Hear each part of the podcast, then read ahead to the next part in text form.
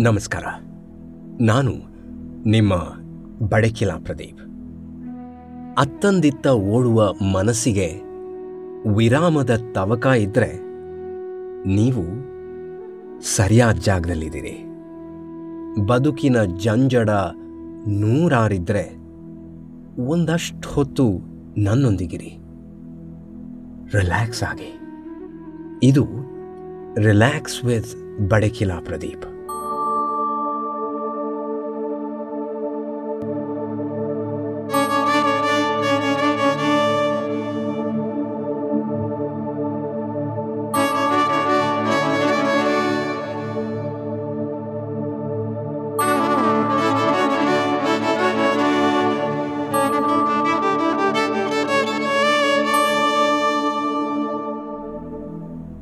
ನಾವೀಗ ಮಾಡ್ತಾ ಇರೋದು ಭಗವದ್ಗೀತೆಯೊಂದಿಗೆ ಬದುಕನ್ನರಿಯುವ ಪ್ರಯತ್ನ. ಅದುವೇ ಬದುಕು ಭಗವದ್ಗೀತೆ. ಈ ಸೀರೀಸ್ನ ಇವತ್ತಿನ ಸಂಚಿಕೆಯಲ್ಲಿ ನಾವು ಒಂದಷ್ಟು ರಿಲ್ಯಾಕ್ಸ್ ಆಗೋದ್ರ ಜೊತೆಗೆ ಭಗವದ್ಗೀತೆಯ ಸಾರ ತತ್ವವನ್ನು ತಿಳಿದುಕೊಳ್ಳೋಣ. ಇಂದು ನಾವು ಗಮನ ಹರಿಸ್ತಾ ಇರೋದು ಮೊದಲನೇ ಅಧ್ಯಾಯದ ಕಡೆಗೆ. ಅರ್ಜುನನ ವಿಷಮ ಮನಸ್ಥಿತಿ, ಗೊಂದಲ, ಯುದ್ಧ ಪಲಾಯನವಾದ. ಇದನ್ನ ನಾವು ಭಗವದ್ಗೀತೆಯ ಆರಂಭಿಕ ಹಂತದಲ್ಲೇ ಕಾಣ್ತೀವಿ.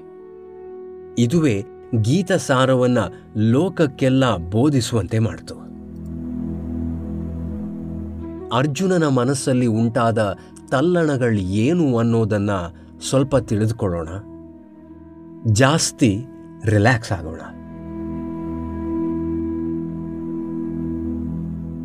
ನಮ್ಮ ಮನಸ್ಸಿನಲ್ಲಿ ದಿನಕ್ಕೆ ಅದಷ್ಟೊಂದು ಪ್ರಶ್ನೆಗಳು, ಗೊಂದಲಗಳು ಮೂಡ್ತಾನೆ ಇರ್ತವೆ.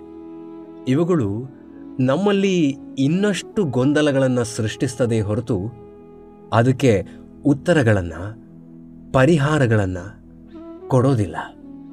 ಇದರಿಂದಾಗಿ ನಮ್ಮ ಮನಸ್ಸು ಇನ್ನಷ್ಟು ವಿಚಲಿತವಾಗುತ್ತೆ. ಮನಸ್ಸಿನ ಏಕಾಗ್ರತೆಗೆ ಬೇಕಾಗಿರೋದು ಧ್ಯಾನ. ನಮ್ಮ ಮನಸ್ಸನ್ನ ಒಂದೆಡೆಗೆ ಕೇಂದ್ರೀಕರಿಸೋಣ. ಹಾಗಾದ್ರೆ ಒಂದಷ್ಟು ಹೊತ್ತು ರಿಲ್ಯಾಕ್ಸ್ ಆಗೋಣವಾ? ಸಾಧ್ಯ ಆಗತ್ತೆ ಅಂದರೆ ಕಣ್ಣು ಮುಚ್ಚಿ ಮನಸ್ಸನ್ನು ಒಂದೇ ಕಡೆಗೆ ಕೇಂದ್ರೀಕರಿಸಿ. ಯಾವುದೋ ಒಂದು ಸಂತೋಷದ ವಿಚಾರದ ಕಡೆಗೆ ಗಮನ ಇರಲಿ. ಜೋರಾಗಿ ಅಥವಾ ಮನಸ್ಸಿನಲ್ಲಿಯೇ ಓಂಕಾರವನ್ನ ಮೂರು ಬಾರಿ ಉಚ್ಚರಿಸಿ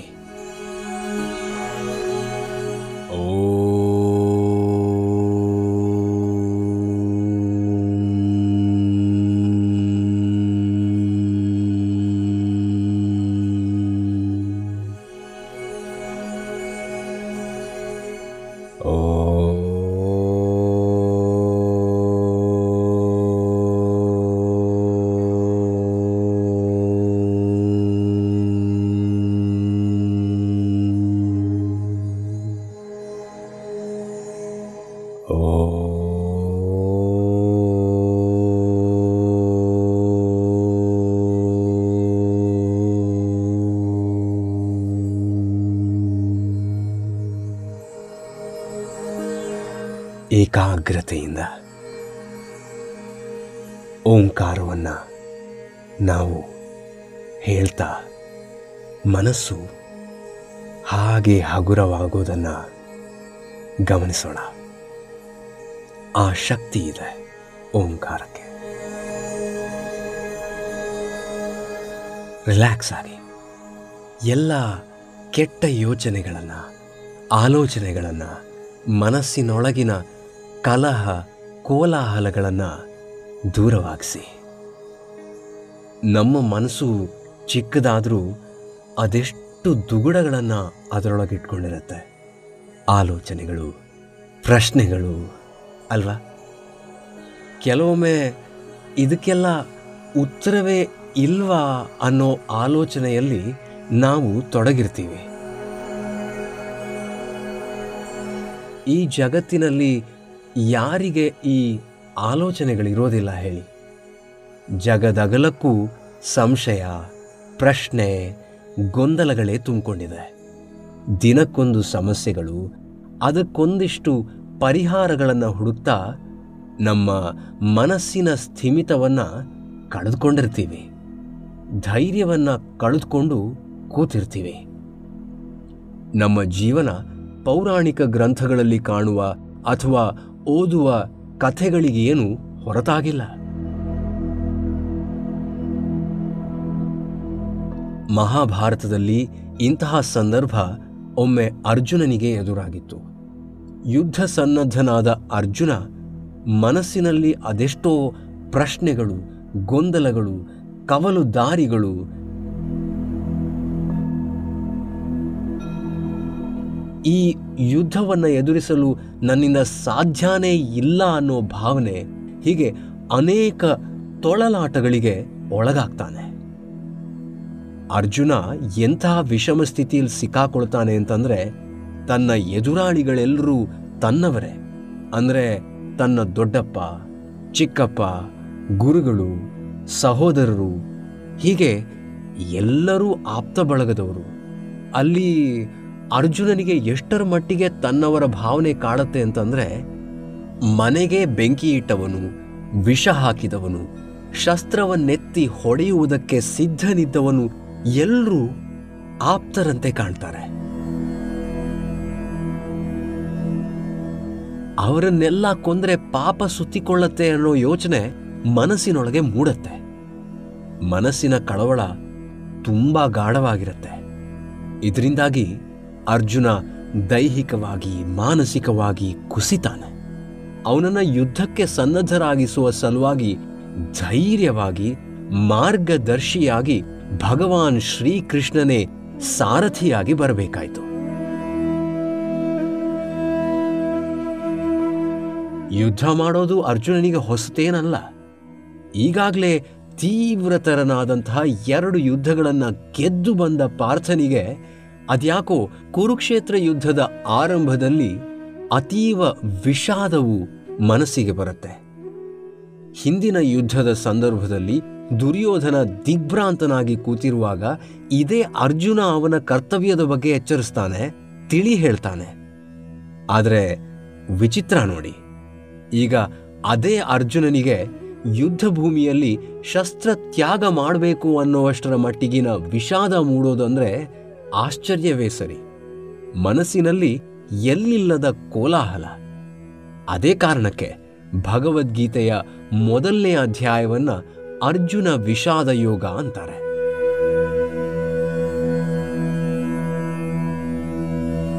ಈ ವಿಷಾದದ ಕಾರಣಕ್ಕೂ ಏನು? ಈ ಅಧ್ಯಾಯವನ್ನ ಮೊದಲಿಗೆ ಓದಬಾರ್ದು ಅಂತಾರೆ ಕೆಲವರು. ಆದರೆ ಆಗೋದೆಲ್ಲ ಒಳ್ಳೆಯದಕ್ಕೆ ಅನ್ನೋ ತಿಳಿದವರ ಮಾತು ನೂರಕ್ಕೆ ನೂರು ಸತ್ಯ. ಯಾಕಂದ್ರೆ ಕುರುಕ್ಷೇತ್ರದಲ್ಲಿ ಅರ್ಜುನ ಈ ವಿಷಮ ಪರಿಸ್ಥಿತಿಗೆ, ಈ ವಿಚಿತ್ರ ಮನಸ್ಥಿತಿಗೆ ಒಳಗಾಗದೆ ಹೋಗಿದ್ರೆ ಭಗವದ್ಗೀತೆ ಉದ್ಧರಿಸ್ತಾನೇ ಇರಲಿಲ್ಲ ಶ್ರೀಕೃಷ್ಣ.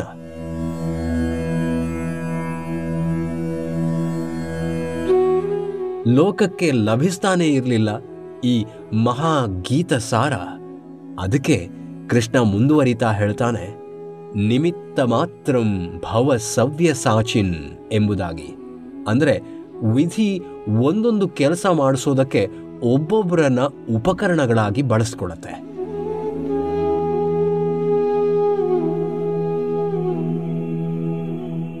ನಮಗೆ ನಿಮಗೆಲ್ಲ ಗೀತಾಮೃತವನ್ನು ಉಣಬಡಿಸಲು ಅರ್ಜುನನ ತಳಮಳದ ಮನಸ್ಥಿತಿ ನಿಮಿತ್ತವಾಯಿತು.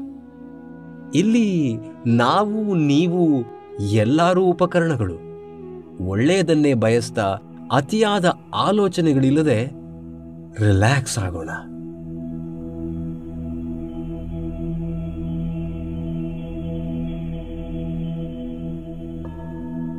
ಮೊದಲ ಅಧ್ಯಾಯದಲ್ಲಿ ಅನಾವರಣಗೊಳ್ಳುವ ಅರ್ಜುನನ ಮನದಲ್ಲಾದ ಕಲಹ, ಕೋಲಾಹಲ ನಮ್ಮೆಲ್ಲರಲ್ಲೂ ಮೂಡತ್ತೆ.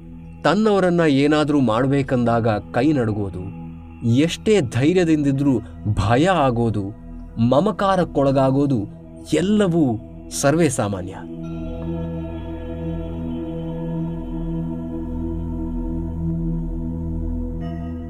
ಇದು ನಮ್ಮ ಜೀವನಕ್ಕೂ ಅನ್ವಯಿಸುತ್ತೆ.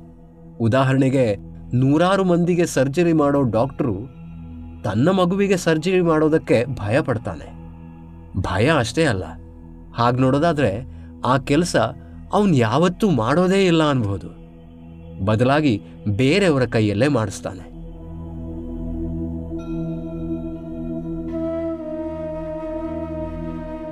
ತಾನೇ ಮಾಡೋದಕ್ಕೆ ಹೋದ್ರೆ ಕೈ ನಡುಗೋದು ಸ್ವಾಭಾವಿಕ. ಯಾಕಂದ್ರೆ ಅದೊಂದು ವ್ಯಾಮೋಹ, ಮಮತೆ ಅವರ ಕೈಯನ್ನ ಕಟ್ಟಿ ಹಾಕತ್ತೆ ಇದೇ ಪರಿಸ್ಥಿತಿ ಅರ್ಜುನನಿಗೂ ಎದುರಾಗಿತ್ತು. ಶ್ರೀಕೃಷ್ಣನ ಬೋಧನೆ ಕೊನೆಗೂ ಇದೆಲ್ಲವನ್ನ ಮೀರಿ ಯುದ್ಧದಲ್ಲಿ ಭಾಗಿಯಾಗುವಂತೆ ಮಾಡಿತು. ಹೀಗೆ ಅರ್ಜುನನಿಗೆ ಎದುರಾದ ಸಂದರ್ಭಗಳು ನಮ್ಮೆಲ್ಲರ ಜೀವನದಲ್ಲಿಯೂ ಎದುರಾಗ್ತಾನೆ ಇರುತ್ತೆ. ಅದಕ್ಕೆಲ್ಲ ಉತ್ತರವಾಗಿ ಕೃಷ್ಣ ಅರ್ಜುನನ ಸಮಸ್ಯೆಗಳನ್ನ, ಪರಿಹಾರಗಳನ್ನ ಹೇಳ್ತಾ ಹೋಗ್ತಾನೆ.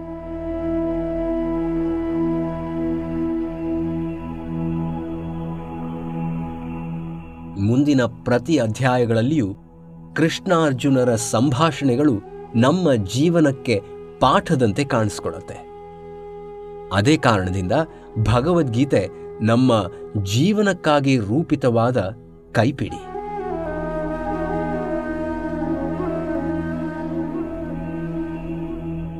ಕತ್ತಲೆ ತುಂಬಿದ ಬಾಳಲ್ಲಿ, ದಾರಿಯೇ ಕಾಣದ ಜೀವನದಲ್ಲಿ ಸದಾ ತೊಳಲಾಟದಲ್ಲೇ ಇರುವ ಮನಸ್ಸಿನಲ್ಲಿ ಹಲುಬುವ ಹುಲು ಮಾನವರಾದ ನಮಗೆಲ್ಲ ಬೇಕಿರುವ ಶಕ್ತಿಯೊಂದನ್ನ ತುಂಬಿಕೊಡಲು ತರುತ್ತಿದ್ದೇನೆ. ಬದುಕು ಭಗವದ್ಗೀತೆ.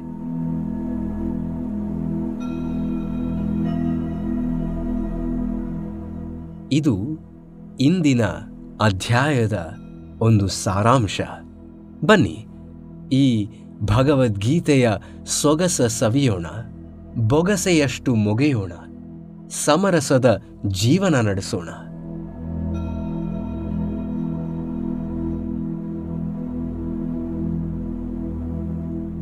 ಮುಂದಿನ ಸಂಚಿಕೆಯಲ್ಲಿ ಮುಂದಿನ ಅಧ್ಯಾಯಕ್ಕೆ ಸಾಕ್ಷಿಯಾಗೋಣ.